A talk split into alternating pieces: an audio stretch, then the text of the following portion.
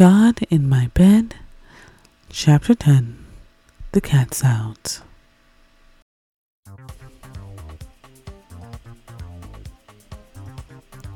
Buddha looked through his outfits on his phone, unsure of what to choose. He had no idea what to wear or if he should go more formal.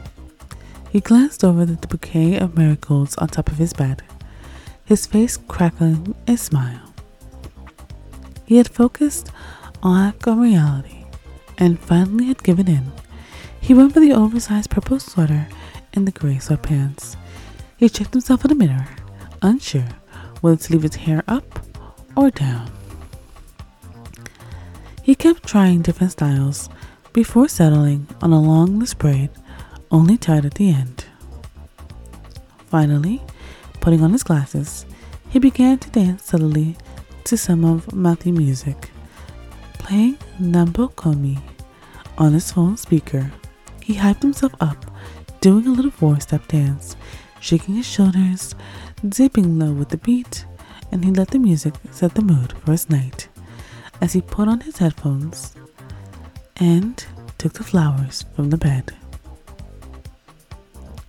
He went out dancing from his apartment, not caring who was looking nor which pretty woman giggled his way, nodding back to those who nodded at him as he swayed all the way to her front door.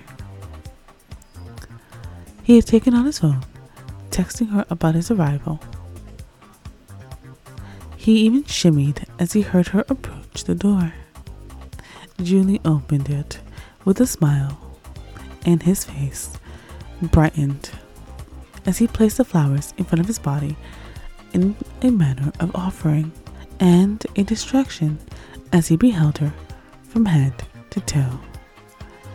His beautiful blue eyes almost glittered in fascination with her, and she looked so cozy and so comfy, he fought the urge to squish her in his arms. Hello.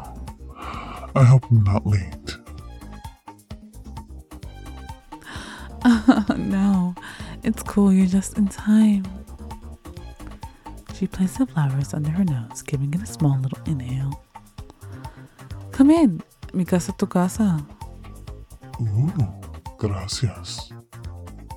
He followed her inside.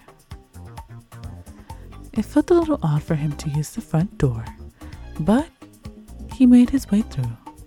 He looked over at the dining room table that was so packed with food that he couldn't even believe his eyes, especially since it was made just for him. And that made him feel just a little warmer inside. Slightly special, if you could say that. This looks amazing. You didn't have to make me so much. Aw. No, you know, I you know I really like to eat. Plus, you know, you've been such an awesome guy. I figured I might as well. But, you know, you'd have a ski, you know, you don't have to stand around like a little scaredy cat. She had viewed him from peripheral vision, yet he caught her eyes and he didn't react. In fact, he took a seat with a bright, beautiful smile on his face. She went to retrieve his small vase and place the flowers at the center of the table. Ah, this is so pretty. You know, I was so freaking out. Like, my food would be a catastrophe. Julie took her seat as they both began to serve themselves.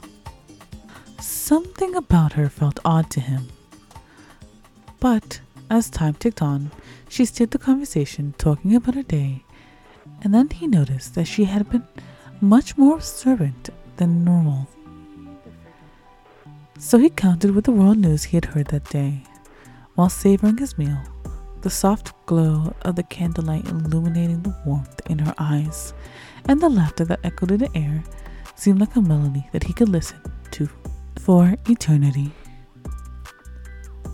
So, do you like animals? She asked so casually, her eyes sparkling with mischief.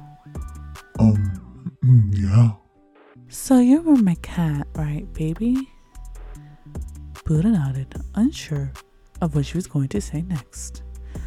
Oh, you know what's kind of funny?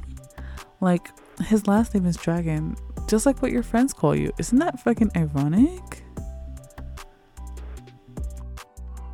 Oh, that's not uncommon of a nickname or anything. He dusted off his shoulder. Yeah, well, um, something's been going on with him. Buddha raised a brow, unsure of what she was going to say next.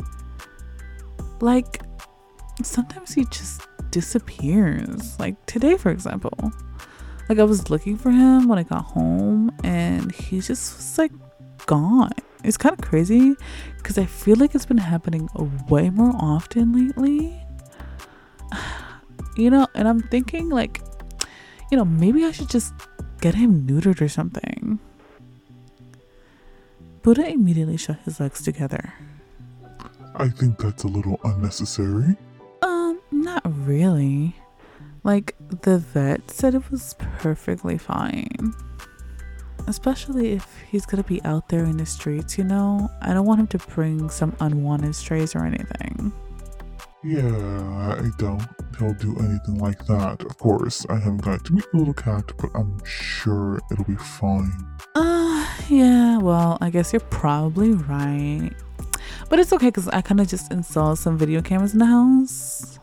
Hey, actually, you know, it's a cute idea. Why don't you watch some of the cat videos with me? Because, you know, he's always out and about now, so, you know. A cold sweat ran through Buddha's back as he thought about all the times he had transformed back. Was he in front of the camera? He questioned himself, his palms feeling moist and clammy. Time slowed as she pushed her chair closer to him, the scent of her moisturizer and perfume entrapping him. And yet, she smiled innocently.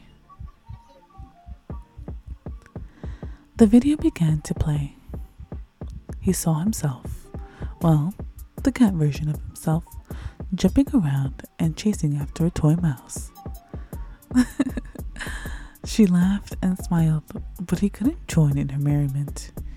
He considered smacking the phone out of her hand, maybe hitting the metal and forcing the phone to stop and turn it to ruin. But he remembered his own phone and how much he already loved it. It was just then that she had paused the video, her dark eyes looking into him with concern. Are you alright? She placed her phone down on the table and he let her touch his face. Her touch was so warm, familiar, and exciting, even though the fear that screamed through his head. She came closer, leaning into his ear. Is something wrong? She whispered. He shook his head and held her wrist, kissing it lightly. Oh, dragon baby. I already know. Buddha froze, his eyes opening wide over his glasses. I know. Now, what I don't know is how the fuck you do that shit. Do what? Bitch, be fucking for real. She didn't pull away, only grabbed his phone once again and began to play the video. He watched himself on screen transform, his back facing the camera. But now, what was he supposed to do? Anything you want to say to me, baby? He sat there quietly, not letting go of her hand, and a guilty pout on his face. I'm, I'm sorry. Her face dropped with rage.